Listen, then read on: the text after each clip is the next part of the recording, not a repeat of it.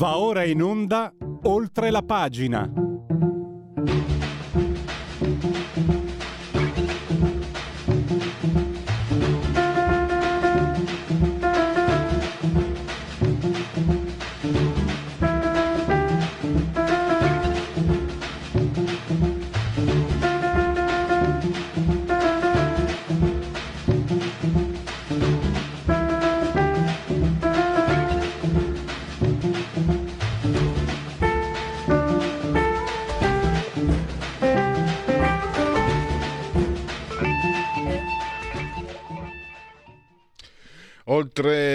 Pagina Radio Libertà, iniziamo la settimana con un tema davvero incandescente.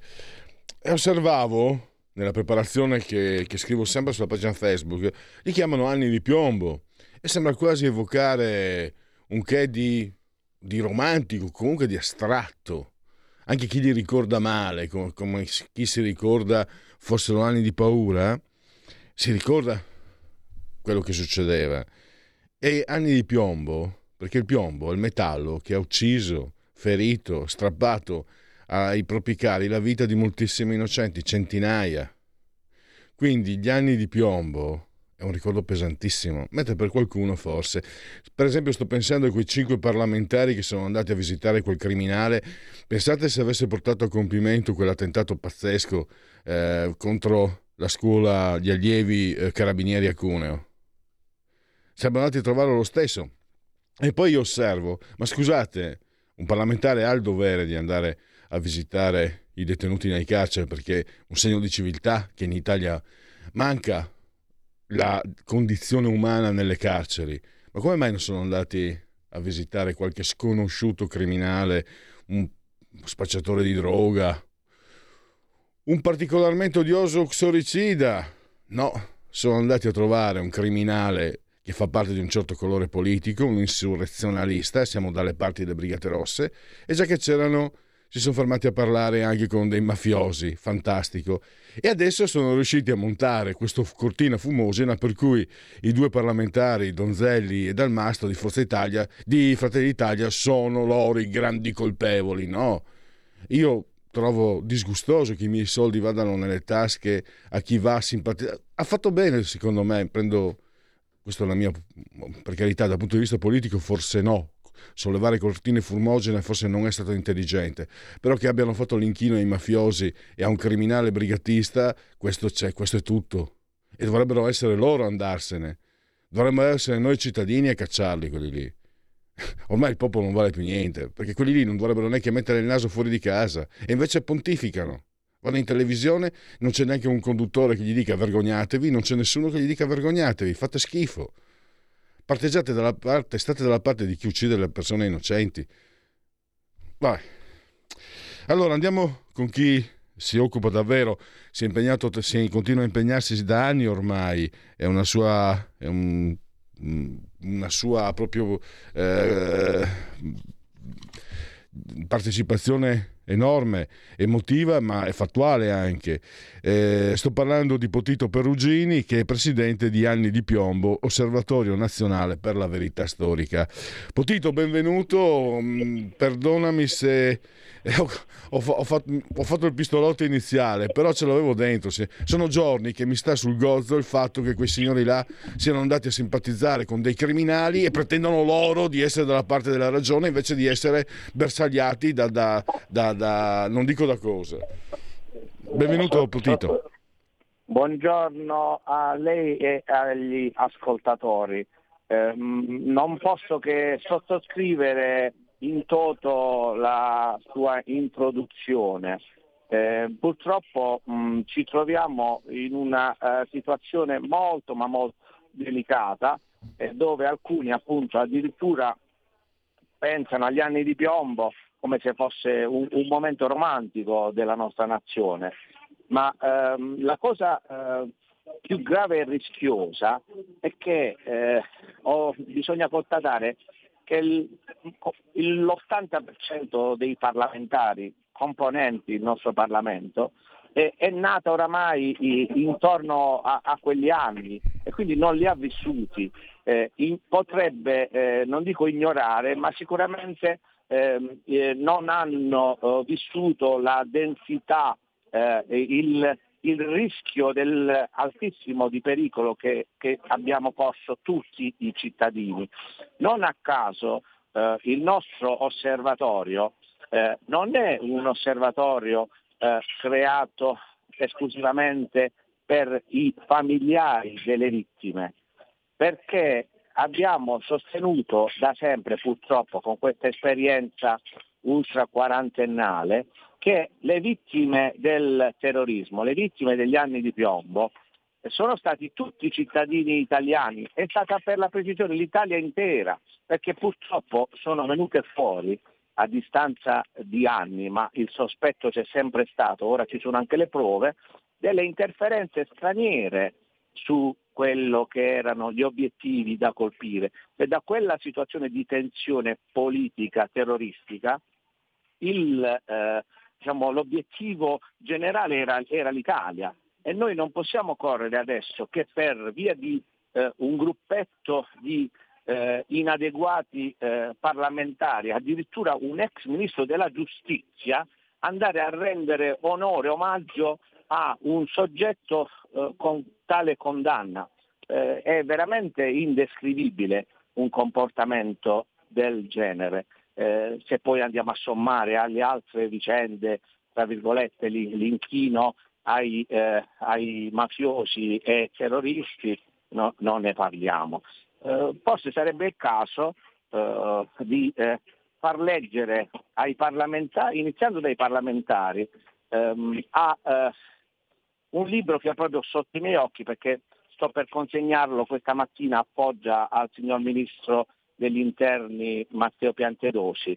Si chiama questo libro Anni bui, scritto da un giornalista eh, di una redazione eh, radiofonica, eh, Salvatore Lordi, e parla di alcune decine di storie sconosciute di uomini in divisa ammazzati dal, dal 1956 al 1980 e eh, forse bisognerebbe farlo leggere nelle scuole, forse bisognerebbe farlo, far sì che, come recita la legge per la memoria delle vittime del terrorismo che ha indicato nel 9 maggio la giornata per la memoria, eh, dice la legge che andrebbe, va eh, divulgata in tutte le scuole di ogni ordine e grado e non semplicisticamente con una manifestazione centralizzata che sia al Quirinale, al Senato o alla Camera, dove un, un gruppo di familiari delle vittime eh, si piangono addosso e si recitano addosso eh, una eh, cerimonia ormai trita, ritrita e ripetuta negli anni. Eh, bisogna portare nelle scuole, nei, nei, luoghi di educazione, perché in tutto ciò eh, questa informazione di quello che è accaduto che speriamo non accada mai più. Eh, la cosa più, più scandalosa è una occupazione di una università, la Sapienza a Roma, da parte di un gruppo di, di ragazzi che evidentemente ignora la storia e evidentemente è poco avvezza alla democrazia, tant'è vero che eh, qualche mese fa ha impedito l'accesso ad un, ad un bravo e, e, e, e liberale giornalista eh, quale Daniele Capezzone, e eh, di potersi esprimere eh, liberamente eh, durante una, una, conferenza aperta. Eh, stanno occupando oh, eh, la sapienza, ma la cosa diciamo, ridicola è che eh, la occupano a, a, tempo limitato, nel senso che poi interrompono l'occupazione durante il weekend. E, e, e questa è una cosa anomala che se, se avessero studiato la storia delle occupazioni era ben altro, però si occupa per rivendicare dei diritti ma non si fanno delle manifestazioni di sciopero della fame di gandhiana memoria per eh, sottolineare la, il mancato rispetto dei diritti. Ma il problema è che qui stiamo chiedendo, stanno chiedendo, la revoca del 41 bis, nonché la, la, eh, um, che è una cosa proprio totalmente diciamo, impossibile che accada in Italia, è una norma richiesta a gran voce dal, dal, dal, dal nostro grande amatissimo e indimenticabile Giovanni Falcone eh, eh, ed è una norma che ha avuto il suo successo. Eh, quindi chiedere di, di, abrogare una norma che ha, un, ha avuto un così tale successo nella lotta alla mafia, al terrorismo, a, a questi che si macchiano di, di, di gravissimi reati, è veramente eh, una richiesta grave, eh, oserei dire di complicità con, eh, queste, ehm, con questi soggetti. È, è veramente, veramente eh, c'è da restare indignati, non, non, non, si può proprio ascoltare una cosa del, del genere e chiaramente oltre all'abrogazione del 41 bis questi chiedono anche l'abrogazione dell'ergastolo stativo. Quindi siamo in una situazione dove eh, la, eh, non, non, si tratta di ignoranza. Io mh, mm, purtroppo temo che ci sia della malafede, eh, della malafede che eh, induce eh, questi soggetti a, eh, ad, ad agire in nome di una giustizia che però non conoscono. Cioè nel, nel, eh, nel, nel ci sono anche, eh, mi perdoni, ci sono anche dei precedenti, perché questo che possiamo chiamare il partito della Legion d'Onore, visto che sono tutti insigniti dell'onorificenza francese, è un partito che ha dei precedenti, per esempio con Cesare Battisti. Lo hanno difeso fino all'ultimo, cioè fino a quando è stato chiaro che stavano perdendo la faccia a difendere un criminale assassino reo confesso però questo è... è e hanno potere, Potito. Immagino che lei, che, ha, che, che, guida questa associazione, se ne sia reso conto anche in prima persona, non lo so adesso, però eh, ha ricordato la Sapienza. La Sapienza non ha fatto parlare Papa Ratzinger, è uno di quelli che ha impedito eh, la parola a quello che è considerato il massimo teologo del XX secolo, gli hanno dato anche il Nobel. cioè siamo arrivati anche a quello. Quindi questo è un segnale cioè, perché ha preso il Nobel quello lì che non si sa neanche cosa abbia fatto di preciso perché se vai a vedere non si capisce. Ecco si, si auto, sono autoreferenziati ma autoreferenziali e sono anche molto molto molto potenti. Come si, si affronta una, uh, una forza così una forza del male ma così diffusa così potente così Cesare Battisti tra un po' lo vedremo a, uh, lo vedremo in vacanza, in vacanza premio a Jesolo, a Rimini o lo fate voi, insomma, non gli manca molto secondo me.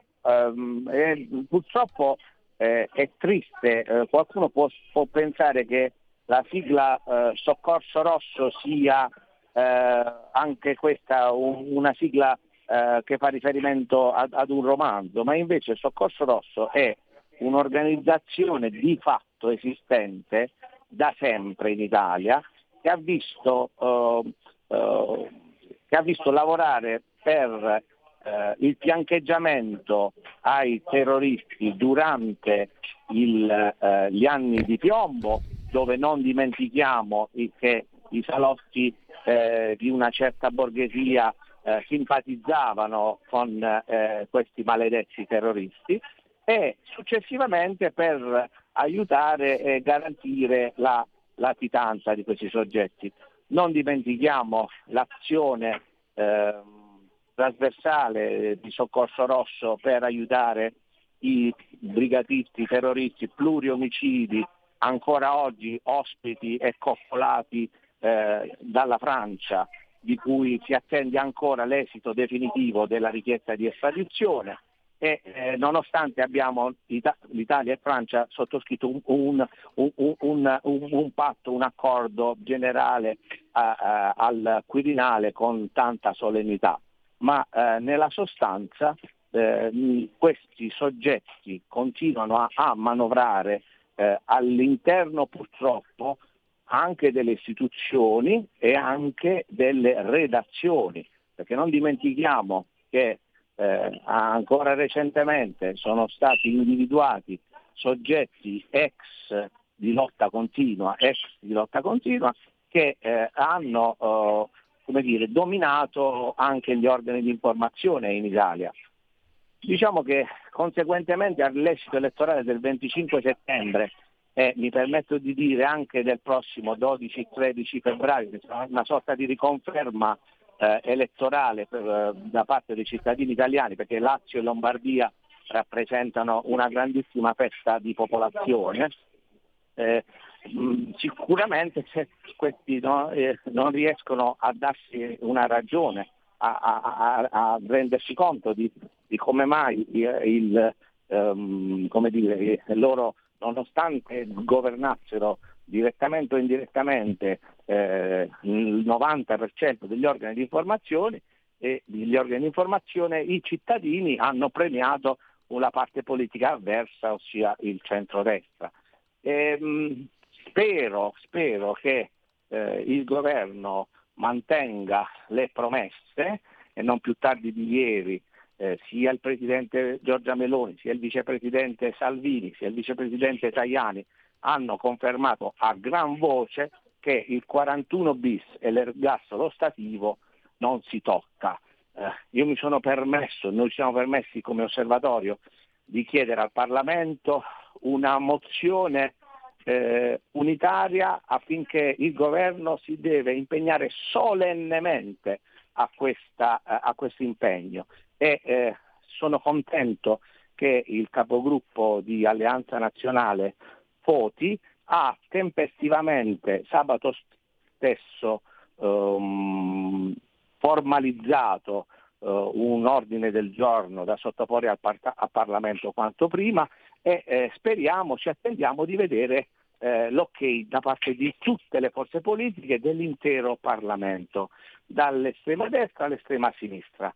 Eh, dopodiché ci continueremo ad impegnare per eh, realizzare informazione su, che, su, quelli che sono stati gli anni di piombo, eh, perché eh, mai più si ripeta una cosa del genere, che ha creato, ripeto, danni all'intera nazione, non esclusivamente a noi familiari delle vittime che eh, continueremo a, a piangere eh, sulle nostre ferite per i prossimi cento anni, ma eh, l'Italia deve riprendersi e deve dimostrare anche ai, ai soggetti, alle interferenze straniere, di non cedere ad alcun tipo di ricatto, diretto o indiretto. Quanto alle carceri, eh, è bene che chi decide di andare a visitare le carceri eh, lo faccia eh, visitandole completamente, partendo dagli ultimi e non partendo da chi decide autonomamente di sospendere eh, di fare uno sciopero della fame, di, di sospendere la, la, la, somministrazione di medicine, perché quello è una sorta di suicidio kamikaze rispetto al quale possiamo fare ben poco. Purtroppo pochi sanno che sono centinaia i, eh, le vittime eh, suicide non nelle carceri italiane, quasi uno al giorno. E quindi occupiamoci di accendere i riflettori su, su queste situazioni di quantità e di qualità diversa che non fanno purtroppo così tanto eco.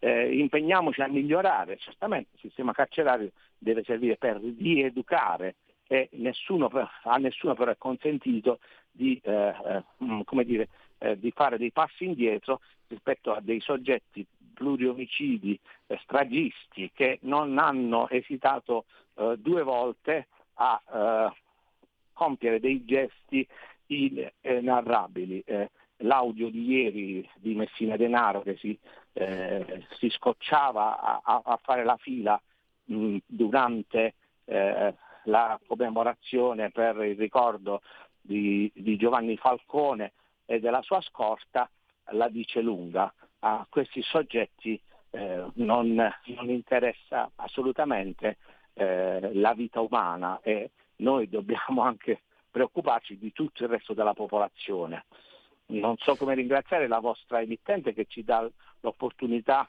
di sottolineare questi aspetti così gravi eh, della nostra nazione. Noi siamo felici assolutamente di dare l'opportunità a chi come lei è potuto portare avanti una causa sacrosanta e ricordiamoci il brigatismo perse soprattutto perché eh, ci coprì di paura allora, grazie a Potito Perugini, presidente di Anni di Piombo, Osservatorio Nazionale per la Verità Storica e a risentirci a presto per degli aggiornamenti magari sul, sull'andamento di questa, di questa vicenda. Grazie ancora. Grazie ancora, grazie ancora, buon lavoro e, e buona giornata a tutti gli ascoltatori.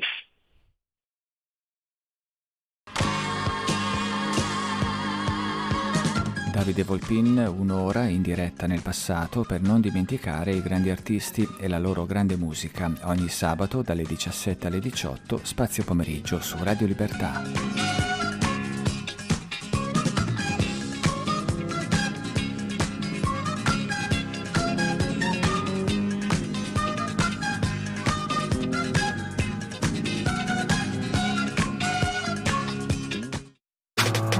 Stai ascoltando Radio Libertà. La tua voce libera, senza filtri né censura. La tua radio.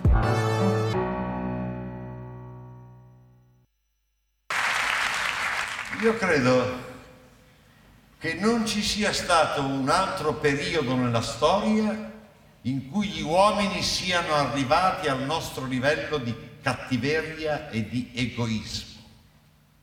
Un uomo oggi non avendo remore di morale e di coscienza, tanto più gli conviene, tanto più è carogna. È carogna coi più deboli, è carogna coi più forti, no coi più forti è viscido. È carogna con la moglie, coi figli, con gli amici, è carogna con il mondo intero.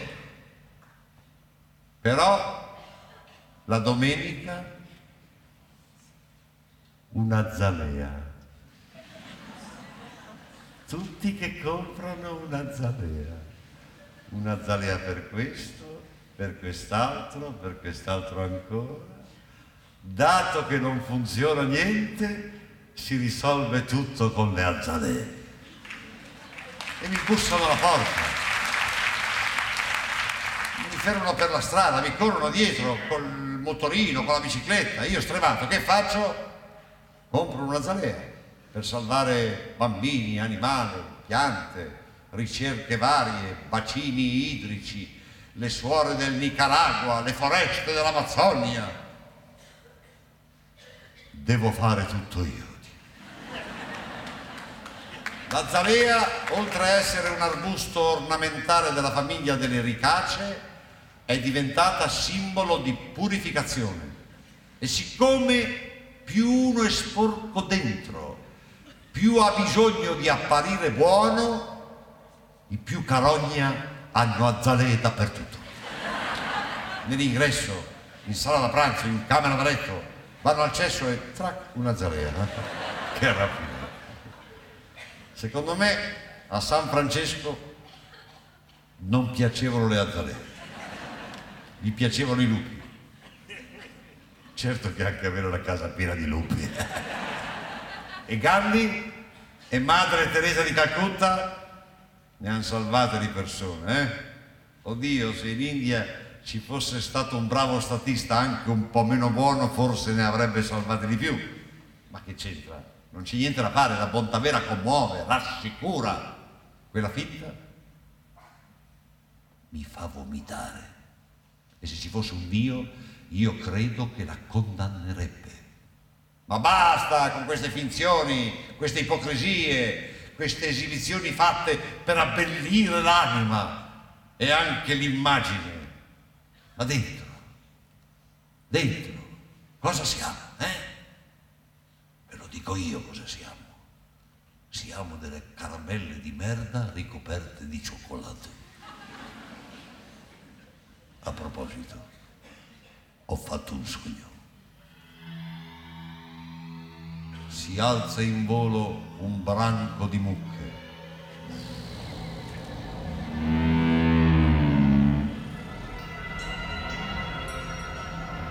È un sogno ricorrente, pieno di effetti speciali.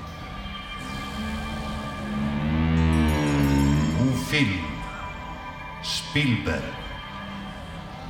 Lui può. E sulle azzalee della domenica, su Teleton, su 30 ore per la vita, su We Are the World, We Are the Children, sulla partita del cuore, grazie Firenze, su Pavarotti and Friends, Io conto perché non sono un conto. E le mucche, spla!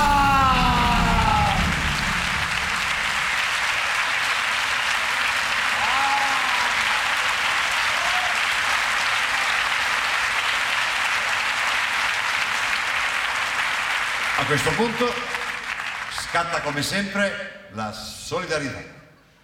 Domenica prossima in tutte le piazze d'Italia è in vendita lire, quindi ci, facciamo 100.000, una piantina di azzalene.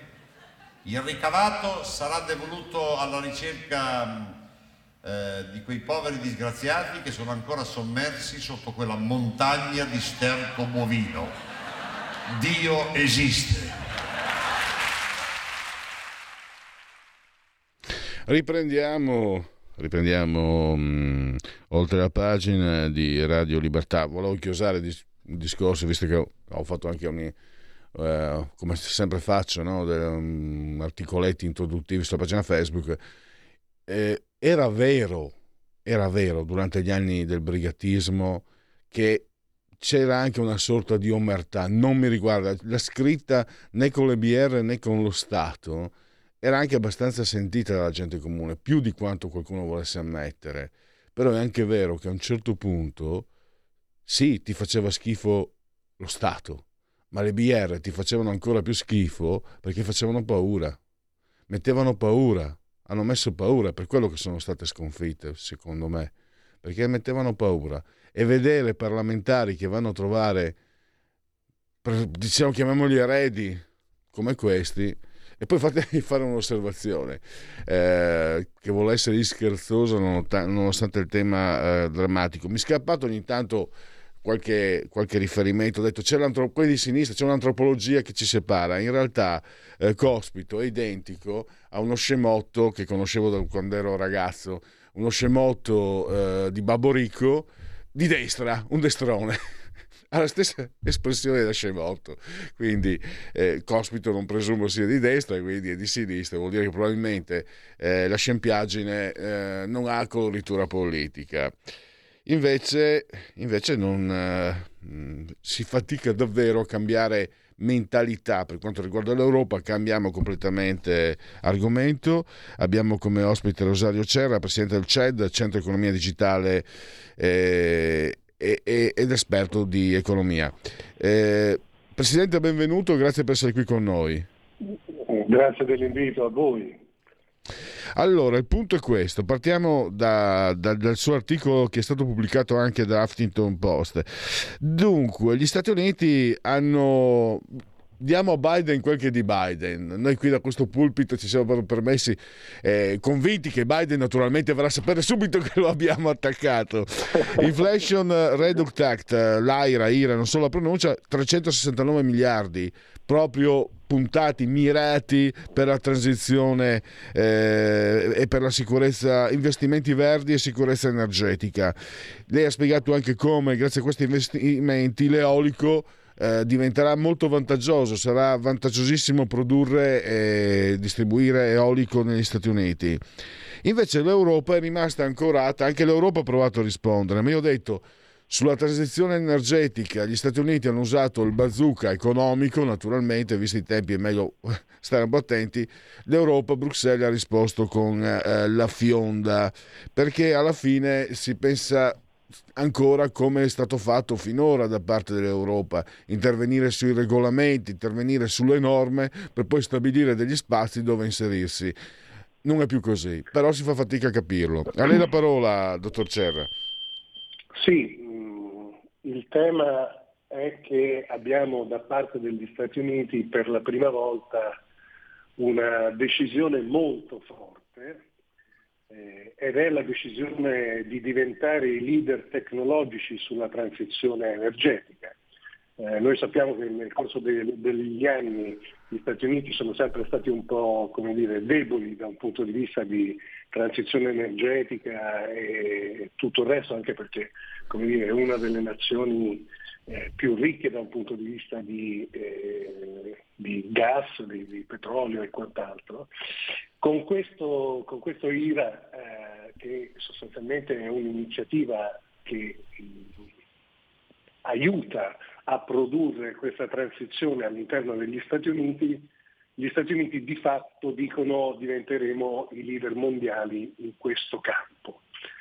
E l'altra questione è che lo diventeremo producendo noi la tecnologia, cioè viene adottata una strategia che ha un'impronta protezionistica molto forte da, da parte degli americani. Quindi sostanzialmente vogliamo diventare leader, ma vogliamo diventare leader producendo noi la tecnologia. Perché succede questa cosa? Perché eh, oggi la grande battaglia che c'è a livello mondiale è tutta concentrata sulla eh, tecnologia, tecnologia innovativa e tecnologia digitale. Questo cosa significa? Significa che gli Stati Uniti passano da una strategia che si chiama uh, buy, comprare, che è una strategia che eh, fino a qualche anno fa era funzionale, eh, a maggiore efficienza, a minori costi, tu compri fuori le cose che ti servono, a una strategia che è make, ovvero costruisco all'interno. Ma perché costruisco all'interno? Costruisco all'interno perché voglio che il mio paese aumenti in capacità tecnologiche e che superi quella che è oggi la più grande sfida agli Stati Uniti che è la Cina. E quindi voi sapete che la Cina produce oggi la quasi totalità dei pannelli fotovoltaici e annesse ai pannelli fotovoltaici ci sono delle cose che si chiamano inverter, che sono quelli che sono dei meccanismi, sostanzialmente sono dei piccoli computer che consentono di, di distribuire e gestire l'energia prodotta mettendola nei sistemi. Allora, tutto questo è eh, diciamo, il campo di gara. In questo enorme campo di gara eh, l'Europa, come al solito, insomma, eh, fa una scena non proprio brillantissima, dato che gli Stati Uniti hanno, come ha, ha giustamente detto lei, appena investito 369 miliardi di dollari e la Cina ha un investimento che è running, continuo su queste su queste partite il, l'Unione Europea ha di fatto neanche partorito un topolino, si è presentata con un mazzetto di fiori, nel senso è stata fatta una riunione in cui sono state tenute due posizioni, chi era eh, dire, contrario a fare la stessa cosa degli Stati Uniti perché saremmo entrati in un gioco eh, a ribasso e a un ostacolo alla concorrenza e chi invece voleva sfruttare questa occasione per dotare finalmente l'Europa di strumenti finanziari adeguati e aumentare la nostra autonomia strategica, ovvero creare quel fondo sovrano europeo che serve per produrre tecnologia europea di cui parliamo da tanto tempo. Ovviamente la discussione è stata molto complessa, i paesi frugali eh, da questo punto di vista non ci sentono e paradossalmente i paesi frugali sono anche i più forti, quindi sono quelli che hanno più riserve eh, proprie e, e, ehm, e quindi è passata una soluzione di compromesso che è di fatto la riorganizzazione del quadro normativo degli aiuti di Stato della serie ognuno faccia da solo, eh, utilizziamo al meglio i fondi già disponibili e sul varo del fondo di sovranità vedremo quello che si potrà fare nei prossimi mesi.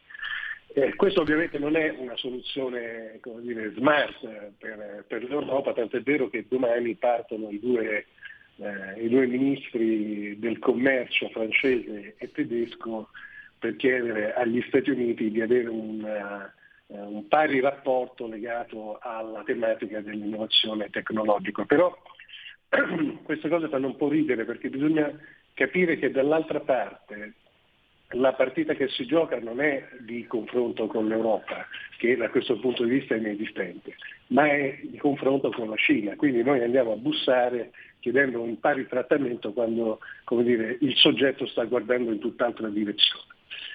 Eh, questo è il, il, vero problema che abbiamo in questo periodo. L'Italia si è molto spesa affinché si facesse questo fondo di sovranità, eh, perché è di tutta evidenza che se allentiamo gli aiuti di Stato, noi con il debito che abbiamo, che è il più alto d'Europa insieme a quello greco, eh, non possiamo aiutare niente. E quindi ci fa comodo che vengano in, vengono creati degli investimenti europei su cui poi dopo giocare politicamente per dirottarli.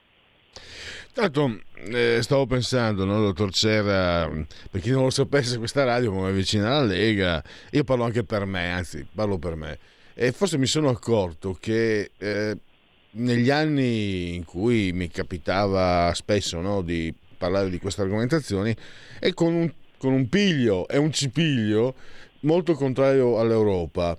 In realtà non è l'Europa, non è contrario, noi qui non siamo mai stati contrari all'Europa, siamo stati contrari a questo tipo di Europa, quella che adesso è incapace di passare, come ha spiegato bene lei, dal, dal buy al make. E poi quell'Europa che eh, quando si tratta di decidere eh, gli, aiuti, gli aiuti di Stato, gli aiuti energetici, stanzia 672 miliardi, il 53% va alla Germania, 9% del PIL, il 24% alla Francia, 6% del PIL all'Italia il 7%, 3% del PIL. Quindi è questo, non è... Um, sto parlando più per me, mi perdoni dottor Cera, e per chi segue questa radio, non siamo contro l'Europa, siamo contro quelli che governano l'Europa, quelli che danno l'indirizzo, perché anzi al contrario, eh, proprio invitiamo anche persone come lei che spiegano come ci sia necessità, perché qui alla fine andiamo verso questo, no? ci sia necessità, sbaglio se dico bisognerebbe ci fossero gli Stati Uniti d'Europa per stabilire una politica, una, una politica estera, una politica energetica, una politica del credito comune e poi lasciare come negli Stati Uniti le libertà sui temi anche etici o altro ancora, i singoli Stati, naturalmente il loro potere discrezionale ci mancherebbe. Mi sembra che sia... Poi, credo che questo sia un po' il, come dire, il leitmotiv, eh, il minimo comune denominatore da quando ci, ci, ci, sentiamo, dottor Cerra. Oh, io ho questa impressione, insomma. Sì, il tema è che ci sono, come dire, noi ci dovremmo adattare al mondo, non il contrario. cioè, ci ecco, sono sì, dei temi, ancora meglio. Ancora meglio. Eh, ci sono dei temi che eh, non sono affrontabili in una nazione come l'Italia, ma neanche la Germania può affrontare il tema dell'innovazione tecnologica contro due colossi come la, gli Stati Uniti e la Cina. E, e, quindi su queste dinamiche che sono l'innovazione tecnologica e digitale è di tutta evidenza che dovremmo fare massa critica e dovremmo fare massa critica in maniera molto intelligente e sul molto intelligente insomma, è, una sfida, è, una sfida, è una sfida epocale, tra virgolette, perché poi gli interessi particolari vincono sempre sulla visione di insieme. E per, per come mm, si stanno muovendo le cose, però, eh, c'è un, diciamo, qualche segnale che vada nella direzione che lei auspica, che, che è quella eh, mi pare di capire, insomma, per quello che ne capisco io, eh, è, è, la direzione più virtuosa, quella più, forse l'unica anche praticabile. Mi stavo chiedendo appunto, ci sono dei segnali oppure questa Europa... C'è anche chi dice che alla fine alla fine potrebbe anche spaccarsi definitivamente questa Europa e non per colpa dei sovranisti, ma proprio perché la Germania fa i suoi interessi, eh, la Francia ovviamente eh, ha dovuto perdere quel che ho letto, anche qualche interesse lo ha perduto in, eh, in Africa, da dove attinge a quattro palmenti. L'Italia sappiamo insomma comunque le forze di governo in Italia non sono amiche di, di, diciamo di Bruxelles, anche se hanno contribuito a eleggere la Presidente del, del Parlamento, la Messuola. E volevo capire appunto se anche la, la, il pericolo di rompere il giocattolo potrebbe decidere a, darsi, a dare una scossa in positivo a chi sta ai vertici, pensavo ingenuamente magari. Sì, no, no, no, assolutamente no, lì la questione, la questione è complessa da un punto di vista anche geostrategico. Eh, per, per, fare un esempio molto, molto chiaro, noi abbiamo eh, la Francia che è l'unico paese eh, nucleare eh, europeo strutturato e quindi dire, c'è anche una tematica di difesa dell'Europa in cui alcuni paesi hanno ruolo, avendo perso l'Inghilterra oggi è rimasta soltanto la Francia.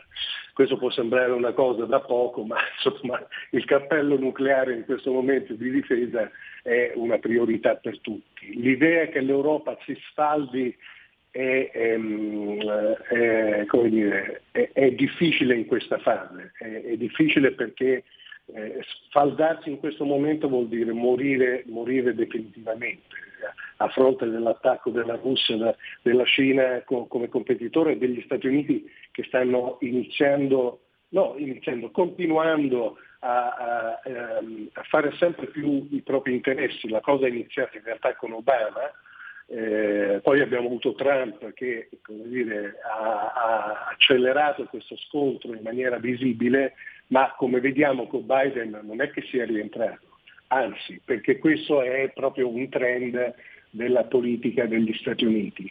Allora, mm, il capire questo è, è un messaggio che dovrebbe essere molto chiaro nelle cancellerie europee.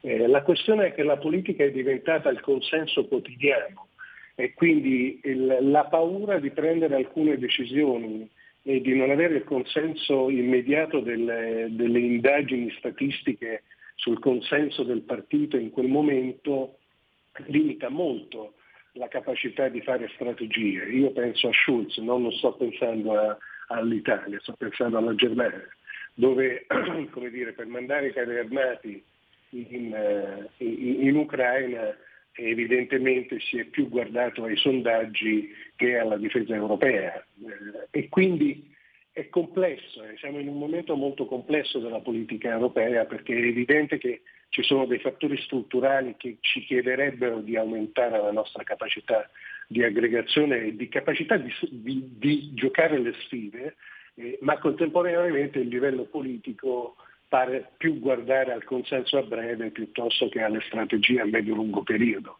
E quindi la speranza è che dire, eh, ci siano dei movimenti, certo da questo punto di vista eh, eh, uno dei campioni di decisione che avevamo, che era Draghi, eh, lo abbiamo perso nel corso del tempo, la speranza è che lo si recuperi magari a livello europeo. Dire, basta, basti pensare a quello che è successo col price cap del gas che è stato bloccato da, da olandesi e eh, da tedeschi e nel momento in, in, cui è stato invece applicato oggi si vantano tutti a iniziare dalla von der Leyen che grazie a questa cosa abbiamo risparmiato l'ira di Dio eh, di, eh, di, soldi quando la, la proposta la, l'Italia l'aveva fatta immediatamente. Mi viene in mente come osservatore mm, per, per mio mestiere eh, l'esercito comune europeo ne ho parlato anche in questa sede, era un argomento caldo, un argomento sembrava essere ormai fatta, se ne sono tutti dimenticati e mi sembra che l'Europa funzioni così. C'è un tema sì. da buttare lì davanti, che faccia un po' parlare e poi ognuno per conto suo. Quindi, da questo punto di vista io sono molto pessimista, se devo essere sincero. Ma sa, poi le cose, come dire, a volte la realtà ci, come abbiamo visto negli ultimi tre anni, ci sconquassa tutte le idee, perché cambia a prescindere da quello che noi pensiamo. Sicuramente la questione dell'esercito europeo è una questione pragmatica, anche nel senso che se ogni forza, eh, eh, euro, ogni forza nazionale non si coordina da un punto di vista tecnologico e dei sistemi di informativi e di scambio con le altre, noi avremo una serie di eserciti, non avremo un esercito solo. E coordinarsi quando si è sui campi di battaglia è una cosa straordinariamente importante come stiamo vedendo in questo, in questo periodo. Poi comunque, dire, questo è, è, un percorso che ehm, ha alle spalle la Nato, e devo dire che nel, con l'ingresso con la Finlandia e la Svezia ormai la Nato è praticamente tutta l'Europa. tutta l'Europa è entrata nella, nella, Nato e ci sono gli Stati Uniti. E, e lì, anche lì, insomma, bisognerebbe un attimo, un attimo, fare un punto positivo di quello che sta succedendo. Perché, e, e chiudo sempre, visto che stiamo parlando dell'Europa, a me cittadino comune rimane impresso questo, quell'Europa che impone il Nutri-Score, che mi dice che il vino è un veleno e poi mi fa mangiare i bacherozzi, i vermi, i grilli. Eh, cioè, io cittadino comune che idea mi faccio di questa Europa? No, ma poi noi siamo, no, noi oggettivamente siamo appunto nell'eccellenza mondiale per quanto riguarda la qualità e il, il sistema di controllo del, del, cibo. Infatti i prodotti italiani sono controllati molto più di tutti gli altri. E quindi da questo punto, però questo è, è come, come, dire, paghiamo lo scotto di una anche nostra incapacità di far capire alcune tematiche, cioè il fatto che eh, l'impatto che può avere una decisione sul, sul vino che è alcol e che è pericoloso e che ha un senso, capiamoci, ha un senso in Irlanda e in Inghilterra, dove in fine settimana vediamo degli spettacoli che in Italia ancora, e grazie a Dio, non vediamo, eh, può avere un senso, però per la cultura italiana del vino cioè stiamo parlando di un altro mondo. E quindi in quello noi dovremmo essere più bravi a far capire che alcune, che alcune tematiche sono ridicole dal nostro punto di vista, proprio ridicole. Siamo arrivati al termine, io ringrazio il eh, dottor Rosario Cerra, presidente del CED, Centro Economia Digitale. Grazie ancora Presidente e a risentirci a presto. Grazie, grazie a voi, a presto.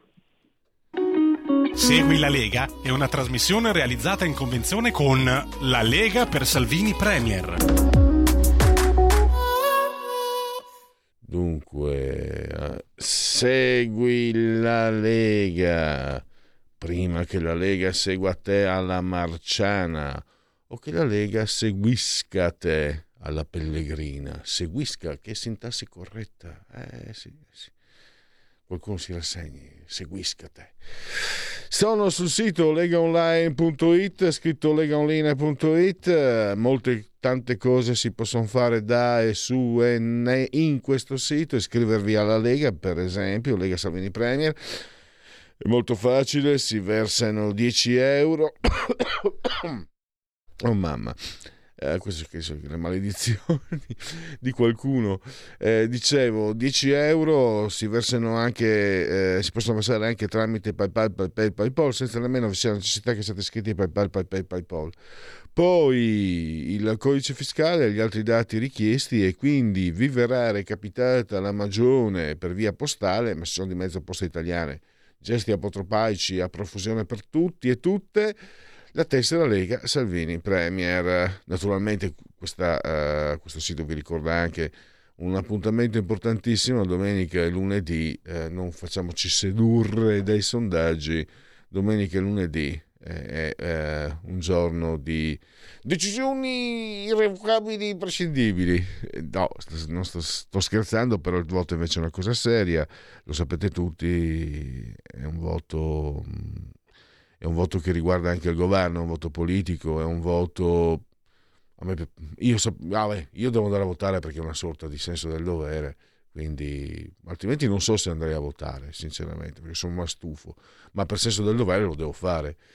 Eh, andrei a votare se non, fossi se non fosse per il senso del dovere, perché quei cinque che sono andati a trovare un assassino e pretendono di avere ragione e vogliono schiaffare in faccia l'opinione pubblica nostra di essere dalla parte del giusto, io vado a votare. E non sapete chiaramente per chi voto, ovvio, è ovvio, anche perché vado contro di loro. Sbaglio perché io in Lombardia voterei comunque, di la verità, Attilio Fontana, lo conosciamo, è un bravo presidente, è una persona, una bravissima persona, quindi eh, merita e vabbè, inutile star lì a, a menare camperlaia. Lui merita, la regione è guidata bene. Eh, tremo l'idea che diventi presidente Maiorino. Lasciamo stare Letizia Moratti, che non posso dirlo, ma forse non l'ho neanche votata quando era candidata al centro-destra qui a Milano. Quindi vado a votare. Il mio dire di non andare a votare era in generale, perché sono sfiduciato, in, dalle nostre parti si dice smonato ormai, però in Lombardia ci vai volentieri al di là del fatto di avere un obbligo mio morale personale. Ma se non avessi tutto questo, la motivazione me l'hanno data quei cinque, quei cinque che sono andati a, a, fare l'inchino ai mafiosi e a rendere omaggio a un assassino. Io vado, va, ecco, un motivo in più per andare e addirittura anche per, per, per fare ancora più propaganda di quello che magari posso fare io, per carità, poca comunque. Questo sfogo lasciate che me lo permettete. Il 2 per 1000 è il momento di autodeterminazione civica, scelta libera che non ti costa nulla, D di Domodossola, 4 voto in matematica, 3 il numero perfetto, D 43 nella dichiarazione dei redditi, redditi con una D sola, redditi. E abbiamo questa sera carta bianca all'europarlamentare Silvia Sardone alle 23.20. Time out. Segui la Lega è una trasmissione realizzata in convenzione con La Lega per Salvini Premier.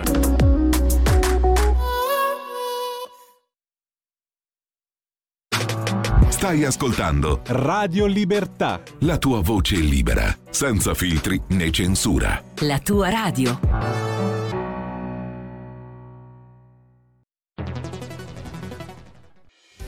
Quotidiano di Sicilia, il quotidiano d'Italia, l'informazione che ribalta i luoghi comuni, una vera visione dei fatti, l'Italia vista da sud. Ogni siciliano che vive in Italia e nel mondo è una risorsa, è protagonista della crescita della nostra nazione. Dai forza alla crescita della nostra isola, abbonandoti al QDS digitale più archivio a soli 99 euro annui. Quotidiano di Sicilia, il quotidiano d'Italia una scelta di valore. Stai ascoltando Radio Libertà, la tua voce libera, senza filtri né censure, la tua radio.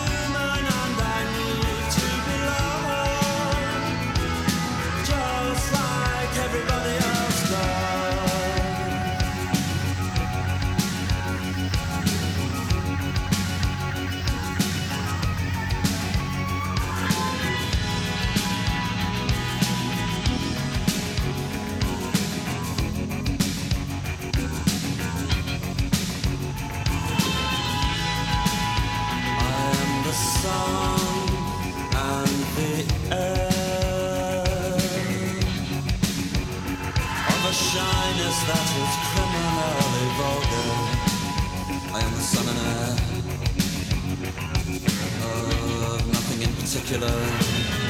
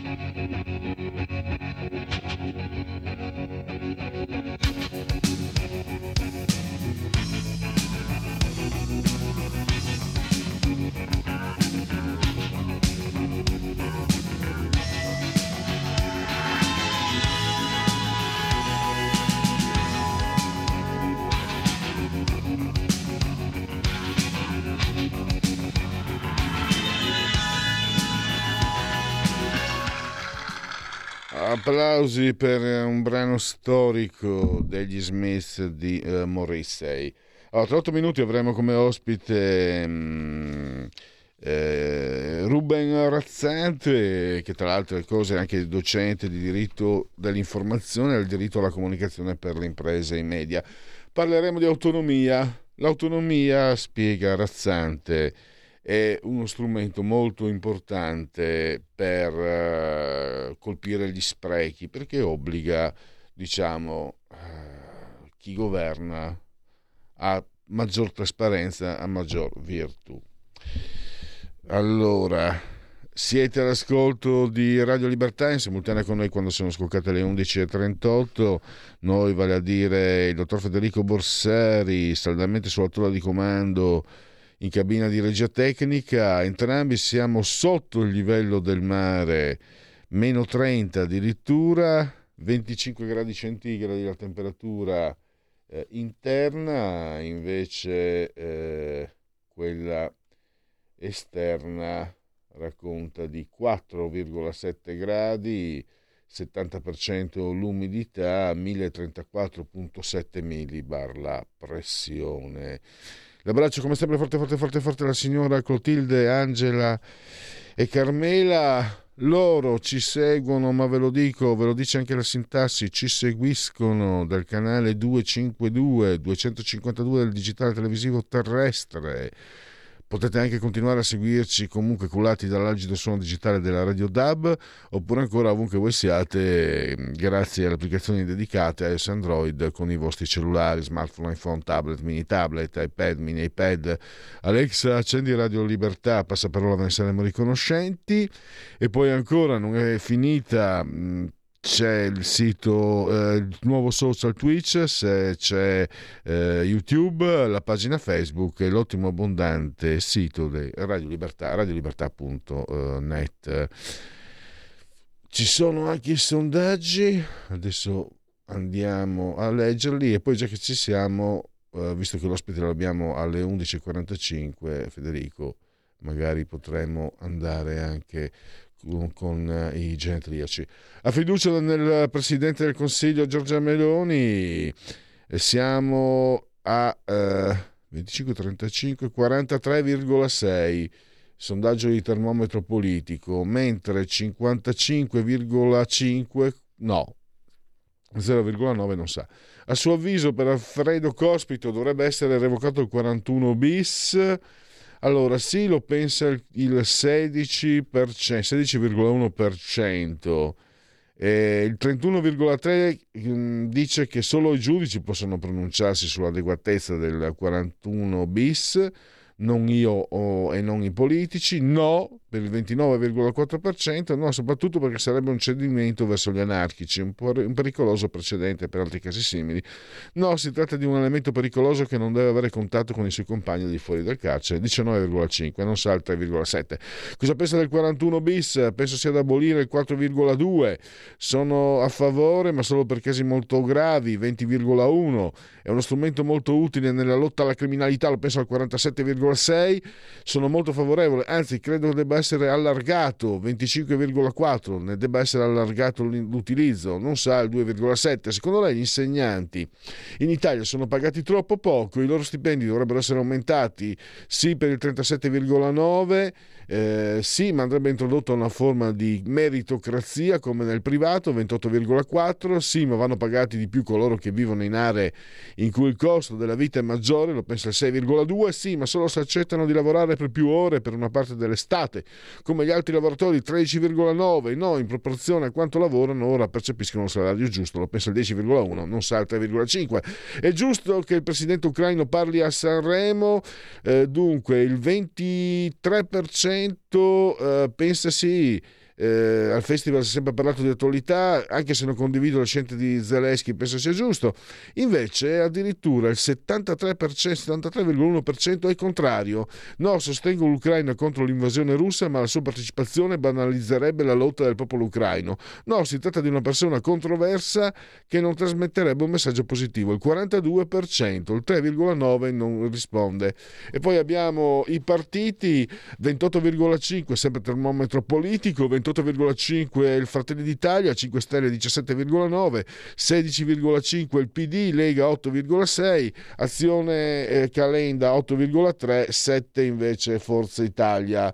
Se siamo in condivisione la togliamo Federico e facciamo così, facciamo unplugged o con la sigla? Beh, facciamo la sigla genetriaci. La verità è che sono cattivo, ma questo cambierà. Io cambierò. È l'ultima volta che faccio cose come questa. Metto la testa a posto, vado avanti, rigo dritto, scelgo la vita. Già adesso non vedo l'ora. Diventerò esattamente come voi. Il lavoro, la famiglia, il maxi televisore del cazzo, la lavatrice, la macchina, il CD e l'apriscatole elettrico. Buona salute, colesterolo basso, polizza vita, mutuo, prima casa, moda casual, valigie, salotto di tre pezzi, fai da te, telequiz, schifezze nella pancia, figli, a spasso nel parco, orario d'ufficio, bravo a golf, l'auto lavata, tanti maglioni, Natale in famiglia, pensione privata, esenzione fiscale, tirando avanti, lontano dai guai, in attesa del giorno in cui morirai. Genetriaci, ricorrenze e commemorazioni del decimottavo giorno di piovoso, mese del calendario repubblicano, vale a dire lunedì, lunis, 6 di febbraio, anno domini 2023 o 2023, che dir si voglia. Beatrice Cenci è un'eroina protofemminista, eh, fu processata per aver ucciso colei che l'aveva violentata. Sol chi non ha eredità d'affetti, poca gioia dell'urna, scriveva Ugo Foscolo, nato a Sante, a Zante, ma era di origini veneziane. E poi... Io non odio nessuno, eh, scrisse, ma ci sono uomini che ho bisogno di vedere soltanto da lontano. Che meraviglia. Amintore Fanfani, che scrisse un nemico si può immobilizzare anche con un abbraccio.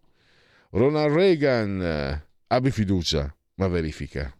Il contribuente è uno che lavora per lo Stato senza essere un impiegato statale. Zaza Gabor. L'amore a prima vista può scoppiare anche nei confronti di un conto corrente. Ivo Garrani, attore di cinema, di teatro, di tv, molto bravo anche suo figlio, Tony Garrani. Paolo Volponi, poeta, l'essere liberi è un risultato costante, quindi richiede un continuo allenamento e anche una continua concentrazione.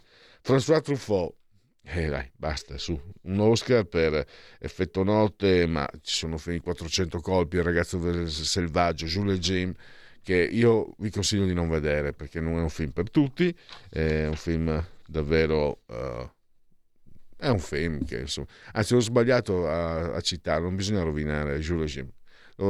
Bisogna tenerselo solo per i propri cari. Bob Marley.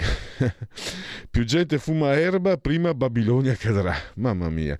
Giorgio Guazzaloca, il primo finora un, unico sindaco non comunista di Bologna.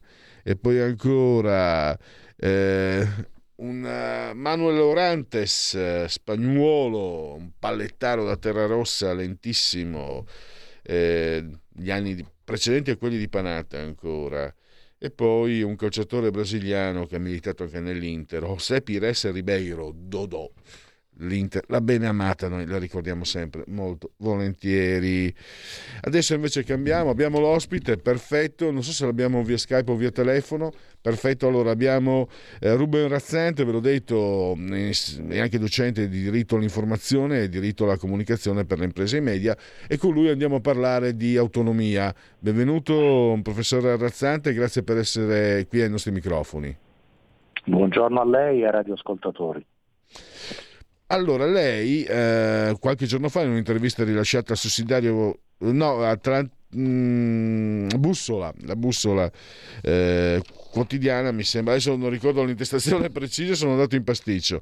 Eh, quello che conta è che lei ha spiegato come l'autonomia, questa legge sull'autonomia è, è utile per un'amministrazione più virtuosa ed è utile per evitare gli sprechi. E lei ha spiegato benissimo, secondo me, professor Razzante, che dando più responsabilità al, um, a chi amministra, chi amministra deve per forza Uh, innanzitutto deve dare dà trasparenza, offre trasparenza e poi anche deve essere virtuoso perché se sbaglia eh, lo sanno tutti, se ne accorgono tutti, mentre ora ci sono spazi discrezionali che permettono a certi amministratori eh, di creare delle clientele politiche eh, e quindi in, in altre parole malgoverno. Io ho riassunto a modo mio, con parole mie, ma adesso a lei la parola, professor Razzanti, per spiegare ai nostri ascoltatori il suo punto di vista. Sì, il progetto di autonomia è un progetto prezioso per risanare il Paese. Eh, sicuramente è un discorso che si collega alla riforma del titolo quinto dell'ottobre del 2001 che però è rimasta in larga parte lettera morta, non c'è stato un effettivo decentramento dei poteri, i territori hanno la necessità di governarsi da soli pur nel quadro della intangibile eh, cornice dell'unità nazionale e quindi è fondamentale che eh, le regioni eh, gestiscano il più possibile in autonomia le loro risorse, valorizzando i territori, le specificità, eh, le comunità. E quindi questo disegno di legge, questa proposta di legge approvata dal Consiglio dei Ministri, credo possa essere un primo passo per coinvolgere poi più ampiamente l'intero Parlamento in una discussione che deve essere necessariamente corale perché l'autonomia riguarda tutti gli italiani, non solo quelli che hanno votato per una parte politica, però è evidente che se una parte politica si fa promotrice di un disegno di legge che valorizza questo principio dell'autonomia, io credo che sia molto, molto positivo e debba essere portato avanti.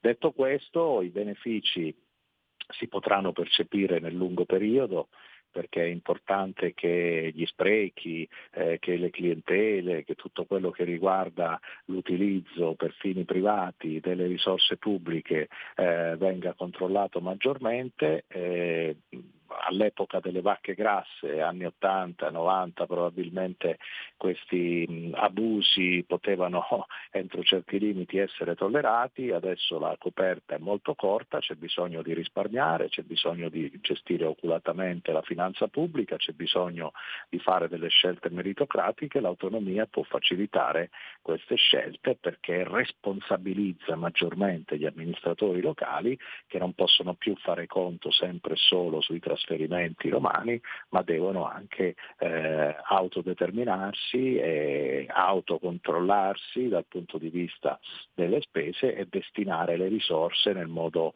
eh, più virtuoso alla, alla, crescita della collettività. È chiaro che questi sono bei discorsi, poi bisognerà capire nella pratica come questo potrà essere declinato, certamente è una premessa, è un presupposto secondo me giusto quello del disegno di legge dell'autonomia ed è evidente che ha eh, reagire in modo scomposto eh, a questa approvazione sono state soprattutto delle forze politiche che hanno un radicamento prevalente nel, nel sud, perché è chiaro che nel sud più che nel nord c'è stata questa tendenza eh, diciamo a, agli sprechi al cattivo utilizzo dei soldi pubblici eh, con un progressivo impoverimento delle comunità locali che pure si impegnavano ma che erano probabilmente mal governate mal gestite dal ceto politico. Ma ehm, mi perdoni Razzante, le chiedo allora, gioca, la partita decisiva è quella che si gioca attorno ai LEP, i livelli essenziali delle prestazioni.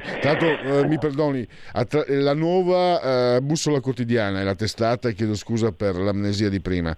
Allora, eh, lì lì si decide il conquibus, il, um, il, soldo, è lì che si gioca una partita decisiva oppure resterà anche quella specie di opposizione mentale che lei, che lei ha appena accennato, per cui noi leggiamo francamente frasi che ci fanno cadere le braccia. L'Italia verrà spaccata, non ci sarà più la sanità pubblica. No, la sanità c'è e fa schifo purtroppo. Funziona abbastanza al nord, al sud è terribile. Io ho un conoscente, un caro, lo, lo voglio sempre ricordare, la mamma di Taranto, lui di Taranto, ma vive tanti anni qui a Milano purtroppo vecchia pugliese, quelle tenaci, non ha voluto saperne di andare via dalla sua terra, non ha voluto saperne di farsi curare a Milano ed è morta perché è stata curata. Lui mi ha detto perché le cure che le hanno dato là purtroppo non erano quelle, quelle idonee E queste sono cose che non si possono accettare, ma soprattutto queste sono cose che non dipendono dal federalismo, dall'autonomia, ma da, da, quello che diceva lei, da quegli spazi di, di, di clientela che poi determinano grandi sprechi. Eh sì, perché evidentemente al di là del, dei testi di legge poi c'è una mentalità, c'è un approccio consolidato è chiaro che in questo momento il partito di maggioranza relativa è Fratelli d'Italia che ha però una cultura prevalentemente statalista, quindi è chiaro che bisognerà capire se poi dentro Fratelli d'Italia ci saranno delle sensibilità, soprattutto al nord, orientate verso eh, la valorizzazione del disegno autonomista, oppure se prevarranno altre, altre forze all'interno. Quindi è un punto interrogativo. Il fatto però che eh, come ho scritto in quel mio editoriale, eh, il disegno autonomista si leghi anche al progetto eh, del presidenzialismo fa ben sperare, cioè eh, da una parte Fratelli d'Italia eh, cede soprattutto alle istanze leghiste per quanto riguarda eh, la riforma autonomista, dall'altro il resto della coalizione di maggioranza supporta eh, il progetto presidenzialista di Fratelli d'Italia e quindi insieme si può riformare lo Stato su basi nuove eh, cercando di renderlo più efficiente, più funzionale, più vicino alle esigenze dei territori come, e delle comunità. Come si fa a vincere? Eh, quale passaggio manca? Allora io questa è una radio di parte, no? e parlo anche eh, cosciente come militante, ma anche come giornalista, eh, di aver avuto per anni un'idea eh, del, del, federalismo di un certo tipo. In realtà no, quello giusto è quello di base, secondo me, a base sussidiaria e mi sembra che la riforma portata avanti da Calderoli vada avanti in quell'indirizzo lì. Però non, non ce lo possiamo nascondere, professor Razzanti, io non me lo posso nascondere. Per anni abbiamo fatto passare, sbagliando, l'idea che federalismo volesse dire tenere i soldi al nord, tenere i soldi alle, per le regioni ricche. Pensavamo che fosse giusto magari. In realtà quello che non abbiamo pensato è che se vivi all'interno di uno Stato unitario e, e trasmetti questo messaggio, col cavolo che te lo lasciano fare, non te lo lasceranno mai fare.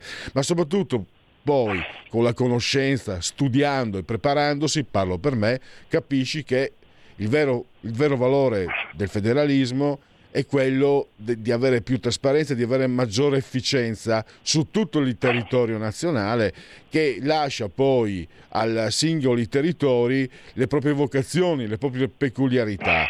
E devo dire che ho visto passi in avanti dalla mia parte, dalla parte politica a cui appartengo, però forse non so, le chiedo da una, un, una visione eh, neutrale come la sua, assolutamente non ostile all'autonomia, quindi eh, una voce autorevole. Eh, cosa ci manca ancora, professore, per convincere, ehm, per non spaventare i cittadini del Sud? Bisogna far capire che è anche nel loro interesse essere più autonomi, di far crescere le comunità e di gestire meglio le risorse, perché l'appiattimento sull'assistenzialismo statale non ha portato un, a un benessere, non ha portato a un miglioramento della qualità della vita. La qualità della vita al sud è notevolmente peggiorata negli ultimi 20-30 anni, ci sono meno servizi, le infrastrutture sono state abbandonate a se stesse, eh, tanti sforzi eh, da parte di giovani che hanno creato start-up, eccetera, non sono eh, riusciti a dare quella svolta che era auspicabile proprio perché eh, manca una trasparenza nella gestione delle risorse pubbliche e mm, non ci sono meccanismi di imputabilità delle scelte per cui eh, nessuno paga per eventuali errori, abusi, eccetera, e quindi si va avanti con questo andazzo di natura clientelare. Quindi questo è eh, il succo del discorso. Io penso che basterebbe rispolverare eh, i diciamo, concetti che per vent'anni, trent'anni nei dibattiti parlamentari sull'autonomia sono stati eh, caldeggiati, mi riferisco in particolare alla sussidiarietà, cioè soddisfare a livello più vicino al cittadino quelli che sono i bisogni, quindi risolvere entro i confini comunali o provinciali o regionali quello che attualmente invece fa sempre capo a Roma.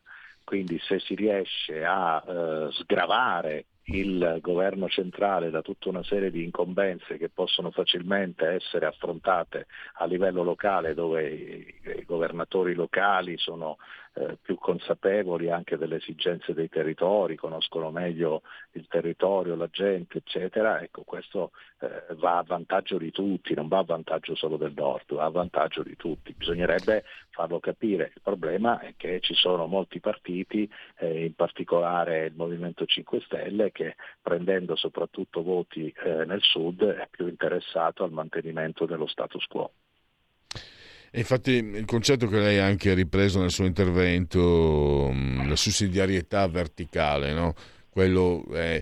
E un ultimo mm, punto, avevo chiesto prima come se ne esce dal confronto sui LEP, che deve anche, devono ancora essere decisi. Può essere l'inciampo o può essere un trampolino?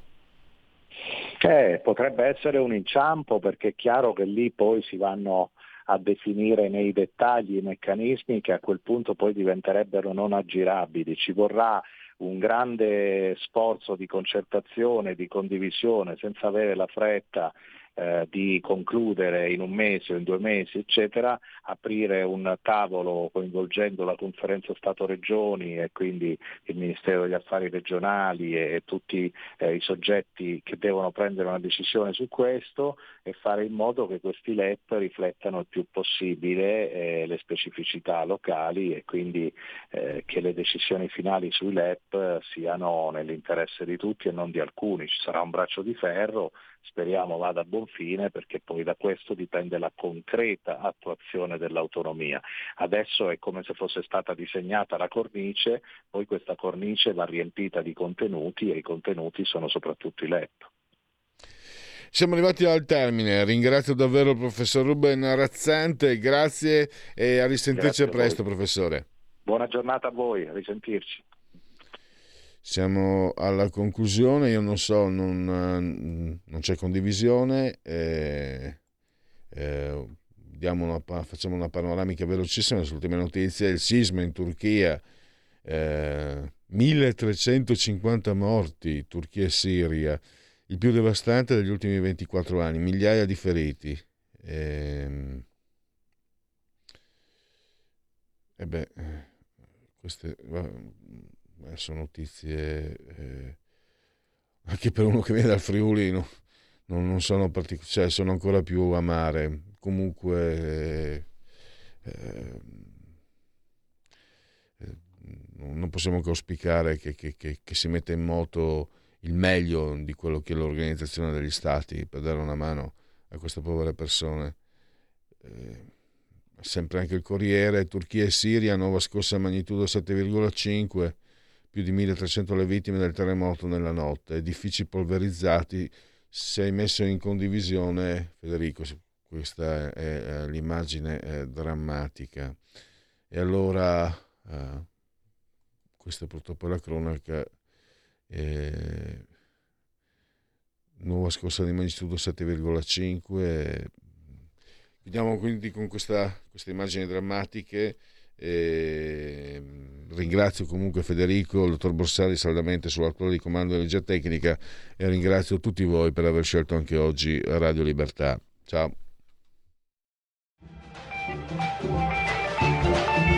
Avete ascoltato oltre la pagina.